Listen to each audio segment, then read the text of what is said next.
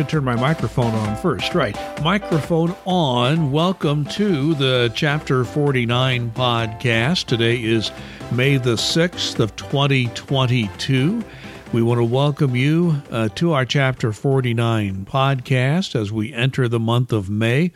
Month of May is always a, a, a very important uh, day. It's when spring really begins to uh, set in. And and it's also, by the way, uh, it is the uh, the first weekend of May is the Kentucky Derby. So for our friends in Kentucky and Southern Indiana, this is a, a very big weekend for them. It's always a big deal to bring in Duncan Giles, our chapter president. Welcome, Duncan.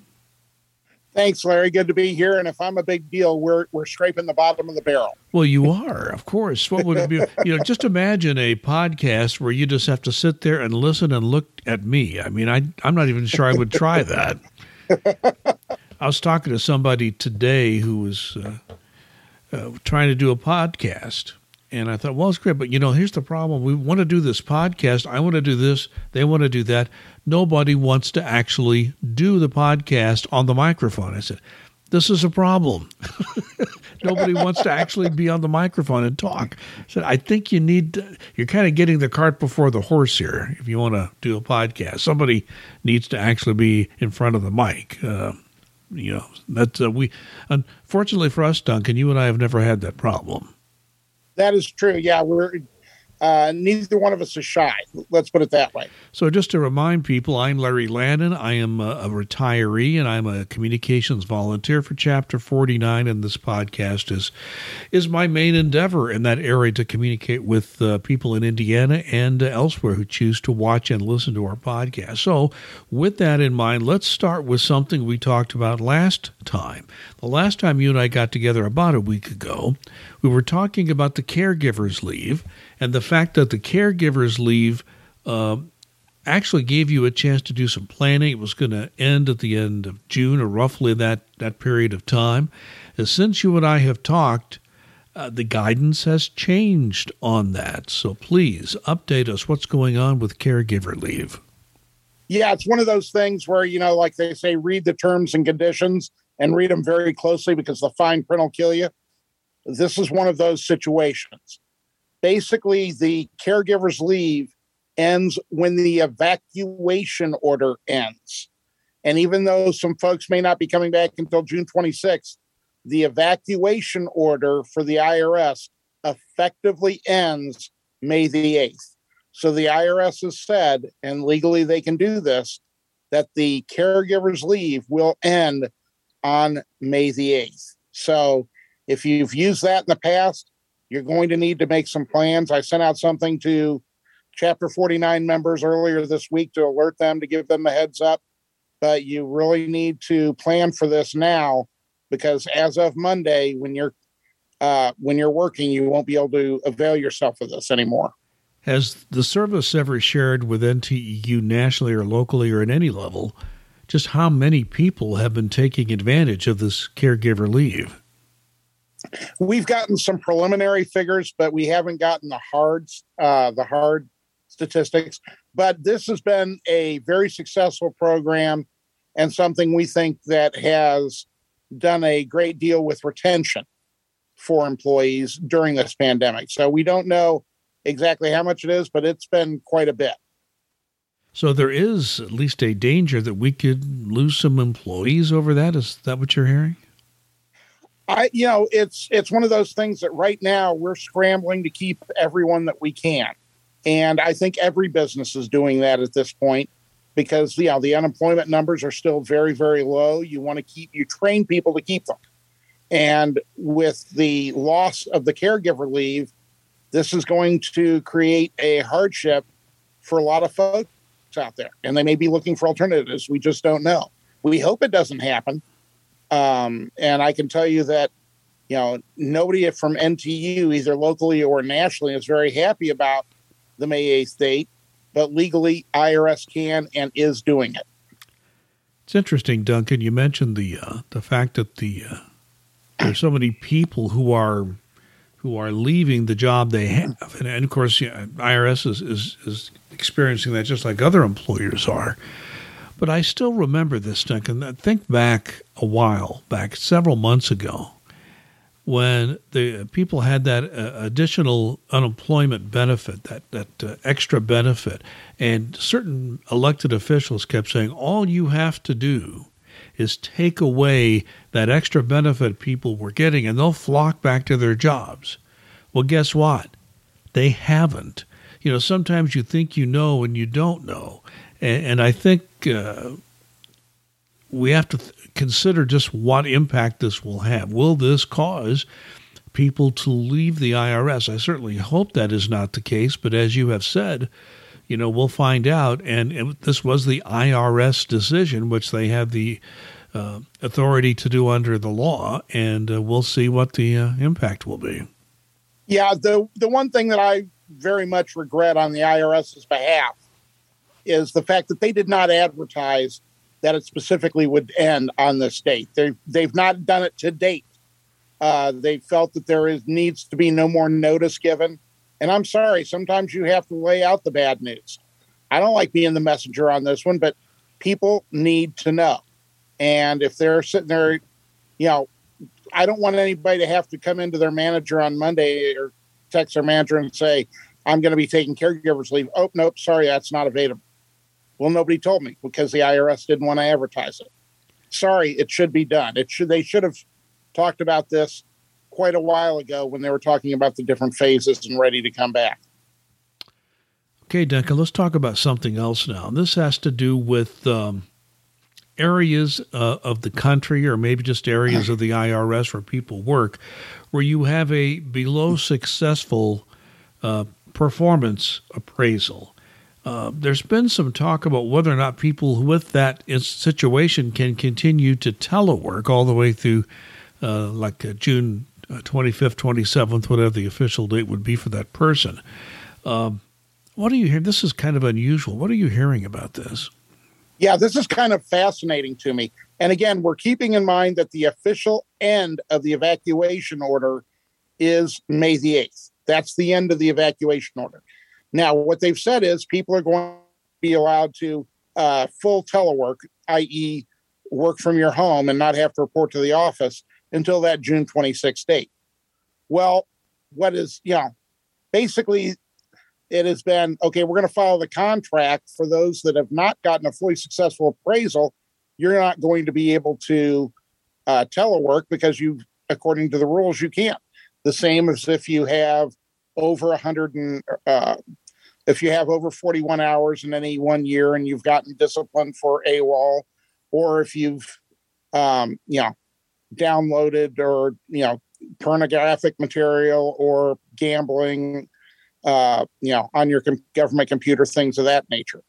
Which, if you've done that, I have no idea why you still have a job, but that's neither here nor there. Um, but the the important thing is is that they're saying that people who are minimally successful, there are certain areas of the IRS and certain pockets of it.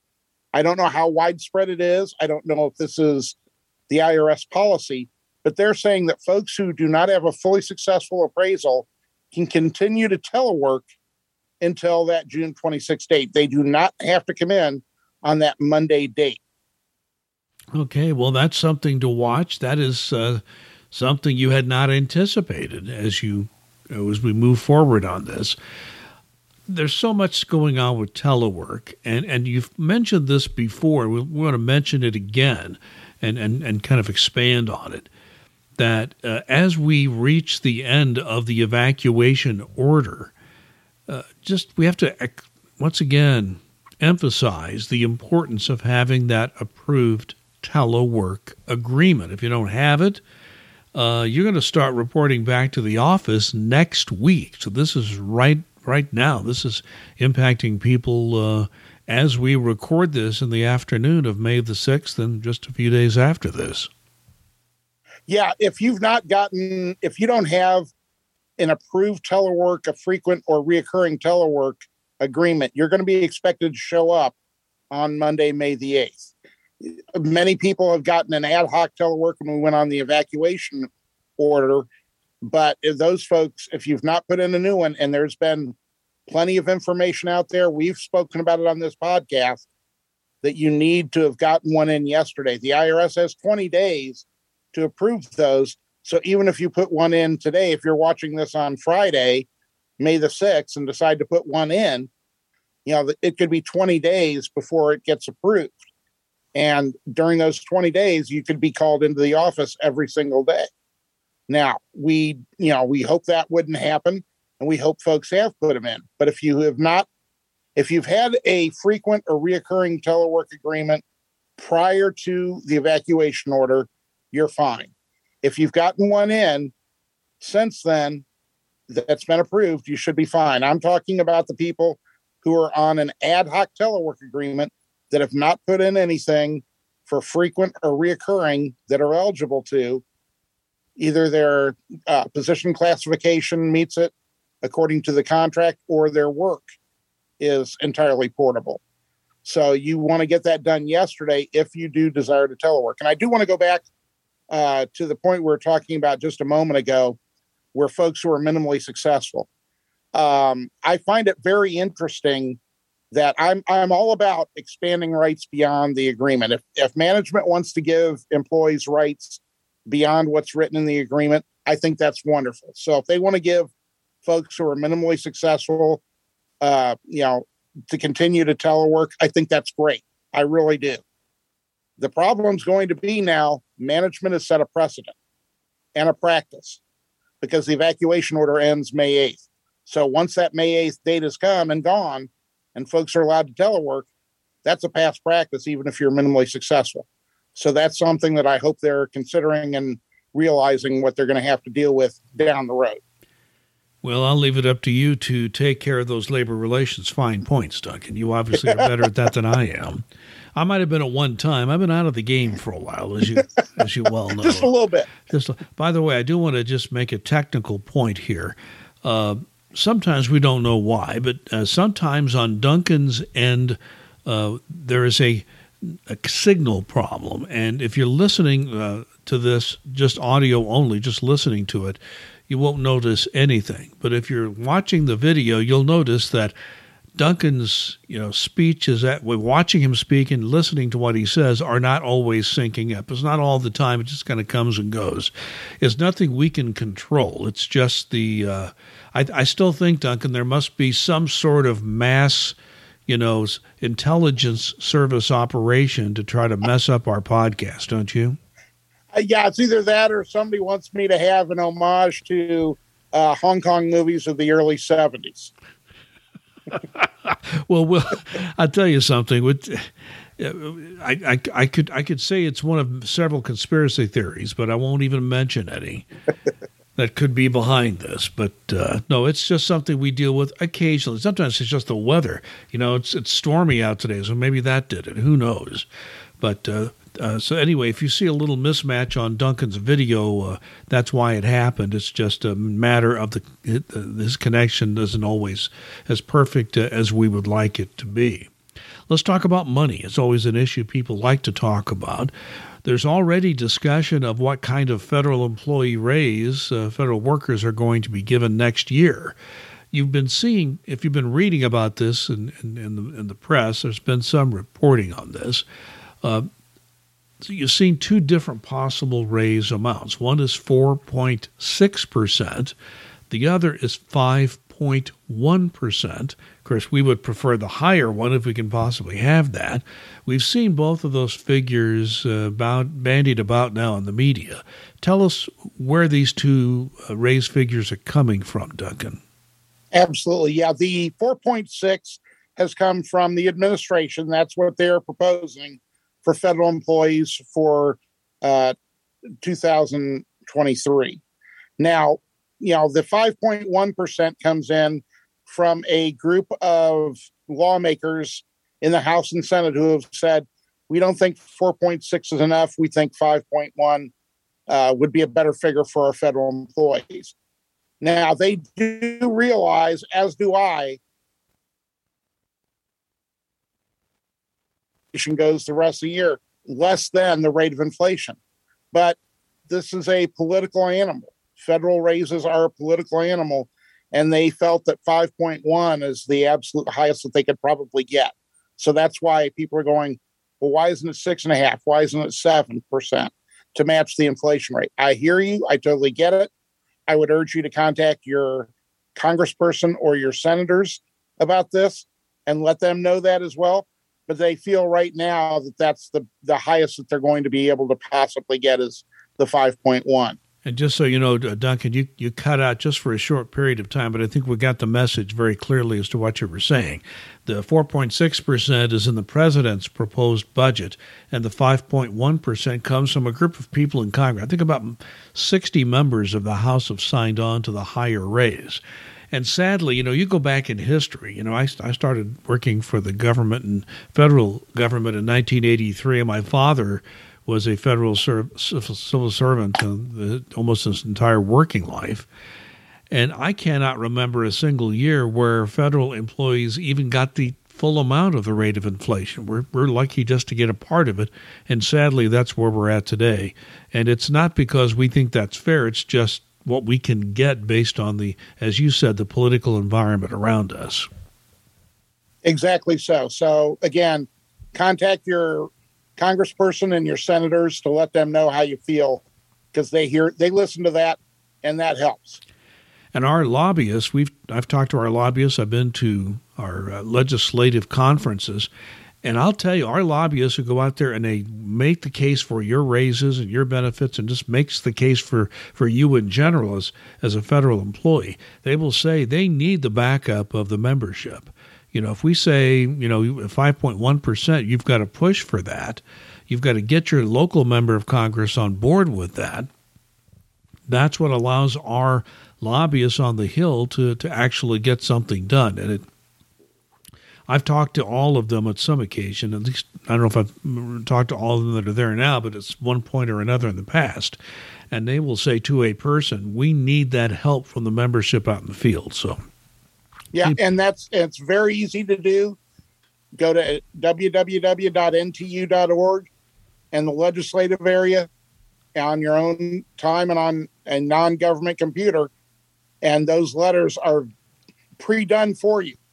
All you have to do is fill in a little bit of information, and you don't have to change anything if you don't wish. Click it and send it. it takes less than a minute. And as I mentioned earlier, Duncan, we are in the first week of May. We're recording this on May 6th. You may listen to it or watch it later than that. But the first week in May has, has traditionally been Public Service Recognition Week. And this is a week where those working in the public service sector at any level of government, federal or anywhere else, there's some recognition given, and it's it's good that this has been this has actually been around I think since the mid 1980s if I remember correctly it's just good that there are some people recognizing those uh, who, who are working in the public sector and, and working hard to, to do the public's work every day. Yeah, and I want to personally thank each and every federal employee that's watching this for the job that you do. It's incredibly tough work. You do it very, very well in difficult circumstances a lot of times with outdated equipment, um, systems that are darn near as old as I am, um, and that's old. Uh, and you just you just keep persevering and forwarding on. So I just want to say, on behalf of myself, my fellow chapter leaders, and national NTEU, who to a person can't tell you how much they appreciate the work that federal employees do thank you, thank you, thank you. You are appreciated. Just so you know, if you were using systems as old as I am, it'd be paper and pencil only. well, you might have a UNIVAC computer that probably takes up an entire floor of an office building that you could probably, which had less power than your, your cell phone has right now. That's how far we've come. I think there's probably still that system in 1111. Oh, somewhere in the that. basement. Oh, gosh. in case you don't know, 1111, he's talking about 1111 Constitution Avenue, which is the IRS national headquarters in Washington, D.C., which is just around the corner from the Treasury building. I mean, the Treasury building is a magnificent building. In fact, you ever go to Washington, D.C., the Treasury building is right next to the White House. The White House is dwarfed by the Treasury building, which is this huge, magnificent building And uh, I remember going uh, with Gail Groves when she was uh, going when she and I both went to the legislative conference. We took a nighttime tour. We're walking down uh, Pennsylvania Avenue, and she goes, "Okay, that's the White House, this little building over here." I said, "Yes, and that's the Treasury building over there. Right around the corner is the IRS headquarters at 1111 Constitution Avenue." So when he talks about 1111, that's the IRS national headquarters in an ornate but very old building along uh, that stretch of government offices. Duncan, I want to just every now and then it's it's kind of nice to say "I told you so," but it's you'd rather not have been able to say that because we just got some information from a recent TIGTA report. For those who don't know, TIGTA stands for Treasury Inspector General for Tax Administration. And TIGTA, the, uh, the organization, issued a report recently. IRS has 5,500 submission processing jobs open. They're trying to fill them. Duncan talked about how, you know, okay, you can have all these job fairs or whatever you want how are you going to hire people at these wage levels? First of all, just at these wage levels. Secondly, for a job that, that is seasonal, it will only be for a certain period of time. Well, as of mid March, of those 5,500 openings, IRS has onboarded less than 10%. And you did warn us this would happen. Yeah, and the IRS is continuing to try and make strides, and God bless them, they're trying. Uh, I do know that those numbers have gone up since then because they've had uh, some job fairs in service center campus areas, but it's still not even coming close to those 5,500 numbers, not even close.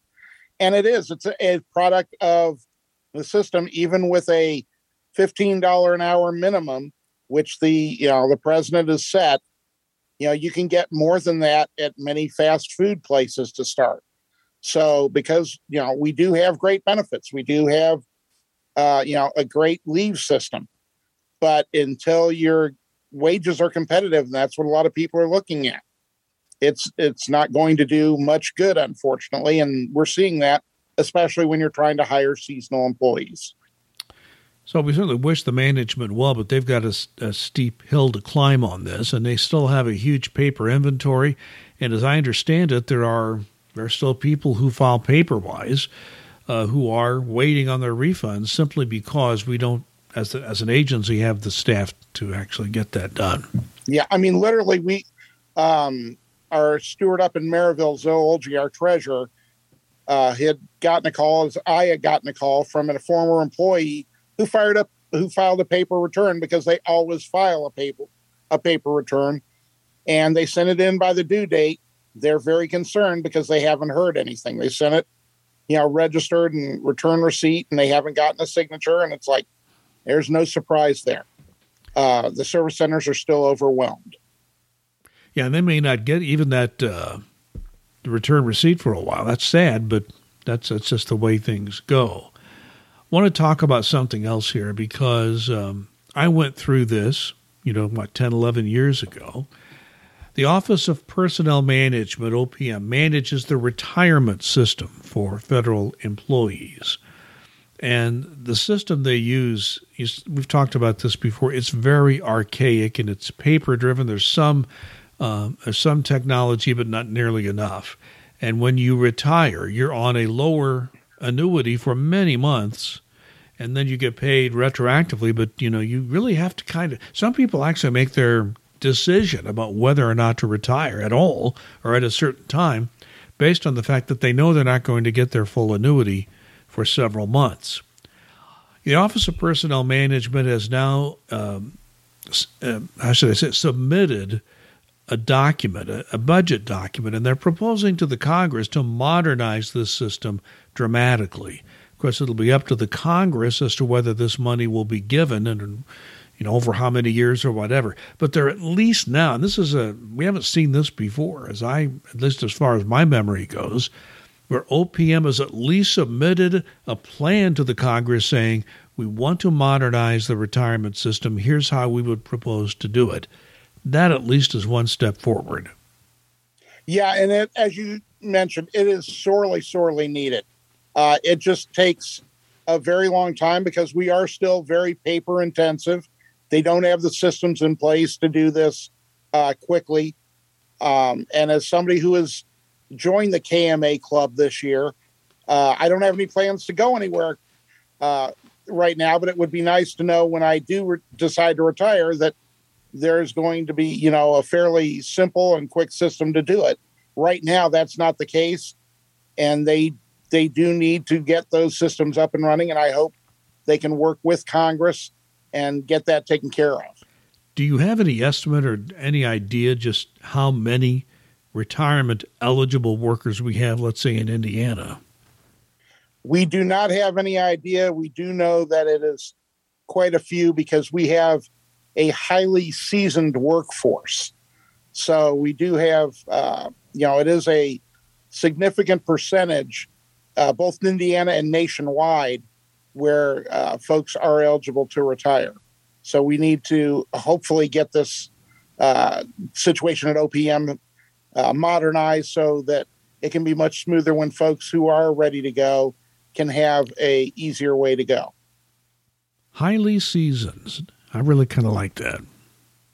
I, I, try and be as nice as I can. uh, I mean, we were. I, I, do remember that when I was uh, doing some teaching for Indiana University, the three of us had traveled the state. Uh, we were all in, in, the upper years, and I won't even tell you what they called us back in the IU uh, Bloomington office, but it was it was not highly seasoned. Let's put it that way. Final comment, Duncan. Yeah, I just want to say, you know, I know there's a lot of anxiety out there about folks who are nervous about coming to the office, folks who are potentially looking at uh, hoteling slash desk sharing. You know, the fear of the unknown is always the worst. It's going to be okay. The service is going to do what they can to make sure that the environment that you come back into is going to be as healthy air and as clean as possible. Is it going to be as clean and as healthy as we'd like? I don't think anybody would have that. Uh, and it's just it's a difficult thing to overcome. You know, after all this time spent at home, but you know we can work through it. And if you do have issues or are you know that concerned, please, please, please do not hesitate to reach out uh, to the EAP folks. Um, those those people, we've got some. They can refer you to some very good mental health professionals that can help you out with this because that's something that everybody needs to have if they're at that time in their life. You know, Duncan, I'm going to say something real quick here. We've talked about this before. Uh, as, as I've mentioned on this podcast occasion, I do uh, produced several podcasts, and one of them was a local podcast in where I live in Fishers, Indiana. And there's a lady living in Fishers who grew up in Russia, spent time in Ukraine, and when the the war between Ukraine and Russia broke out, what Russia invading Ukraine essentially, she and her husband, who's from Fort Wayne, Indiana, volunteered to go to Poland and help these refugees. And she told a story that is just amazing. I just want to make this point. Poland, the people of Poland, do not get enough credit for what they have done. The number of Ukrainian refugees that have come from Ukraine into the nation of Poland, the, in the millions, millions. And Poland is not a large country that they've absorbed all these people with no complaint. In fact, she tells the story, her name is Julia. She tells the story of how people in Poland work their regular day and at night they go and volunteer. Or if they work at night during the day, they go and volunteer to help these people. They give money, they give what they have. And maybe it's just history where Poland has been the victim and often in history of this sort of thing. But the Polish people did this. The government does what they can, but they can't do much. And this is, and they were doing all this before they got any international help. They still haven't received help from the United States in humanitarian aid. Uh, the Congress is still looking at that. That's been proposed by the president. Nobody's acted on it yet. So, not even knowing whether they would have this help, this small country, these people pulled together and they've helped these refugees. Uh, sometimes they've stayed in Poland. Sometimes they've resettled them in places like Greece or other other parts of Europe. But I just want to say I am so impressed with what I have heard, the stories I've heard about Poland, the Polish people, and how they have just opened their hearts and worked hard to try to support uh, these Ukrainian refugees. It's a story that warms your heart and makes you feel good about humanity. That's my final comment. And I, I couldn't agree more. And as always, our thoughts and prayers go out to the folks in the Ukraine that are suffering through this and are thankful for nations like Poland for doing what they're doing. Well, Duncan, if all goes well, and we certainly hope that it was, although the fact is, uh, you and I are now getting into that area. Actually, I, I have been for a while. You're getting into that area being seasoned. so we hope that we'll be back next week. I so, certainly expect that we will. And, and first, and I do want to thank everybody for watching and listening. We have a very loyal group of people that uh, I can just look at by looking at the statistics of where people are listening and watching. That uh, we have a loyal group of people that follow this podcast each week. Hey, that's the only reason Duncan and I do this is because you're out there. So again, if you want to get links, contact Duncan. He'll send them to you each week. In the meantime, we want you all to please be safe and be kind.